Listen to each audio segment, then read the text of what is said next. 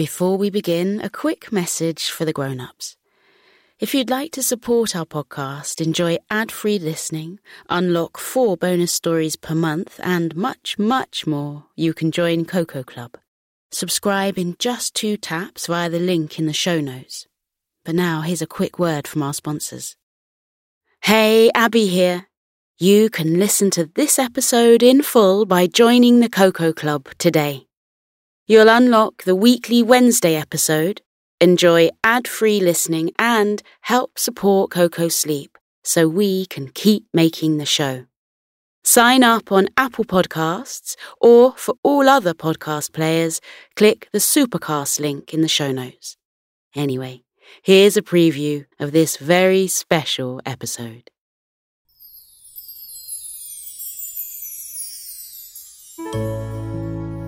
It was a peaceful night in Sleepy Forest. The sky was dark and the moon was bright, and not a sound could be heard on the forest floor. The creatures of the forest had all retreated to their homes to prepare for a night of blissful rest, and deep in the ground, in their own family den, were Arlo and Louie and their mother fox. Arlo and Louie had enjoyed a day of running and playing in the forest whilst their mother looked on. They had played with a possum and frolicked with the fish, enjoyed a game of tic tac toe with their friend Dinky the giraffe, and raced the unicorns. But despite a day full of fun and games, Arlo and Louie still had bundles of energy. Mother Fox was trying her best to calm her youngsters down for bed, but the little balls of fluff were still wide awake. She made them both mugs of hot cocoa and got them to sit down by the fire while she stroked their furry ginger backs. Arlo and Louie loved when their mother did this for them.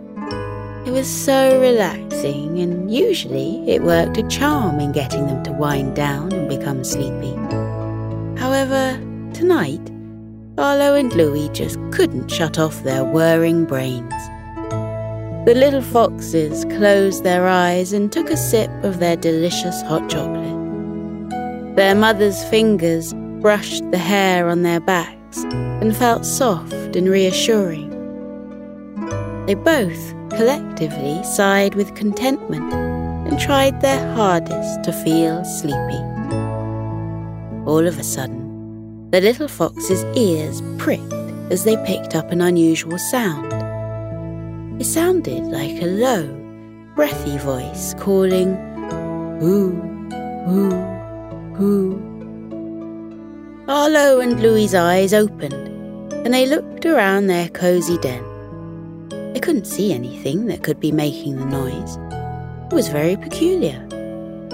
They closed their eyes once again and attempted to resettle themselves. But just as their eyes shut, they heard the sound again. Who, who, who. Arlo turned to look at their mother and asked, Mummy, what is that sound? Mother Fox giggled and replied, Why, it's an owl, of course. Louie's eyes grew wide with awe, and he said, I've never heard an owl with a noise like that before. They are usually so quiet. Mother Fox smiled and realized that her young sons weren't going to settle down for bed any time soon. So she suggested that they venture outside their den to track down the owl that was making the noise. Arlo and Louie loved this idea and promptly hopped to their feet and bounded towards the entrance to their den. Listen to the full episode by joining the Koko Club. Unlock the entire back catalogue of Koko Club exclusives and enjoy all episodes completely ad free.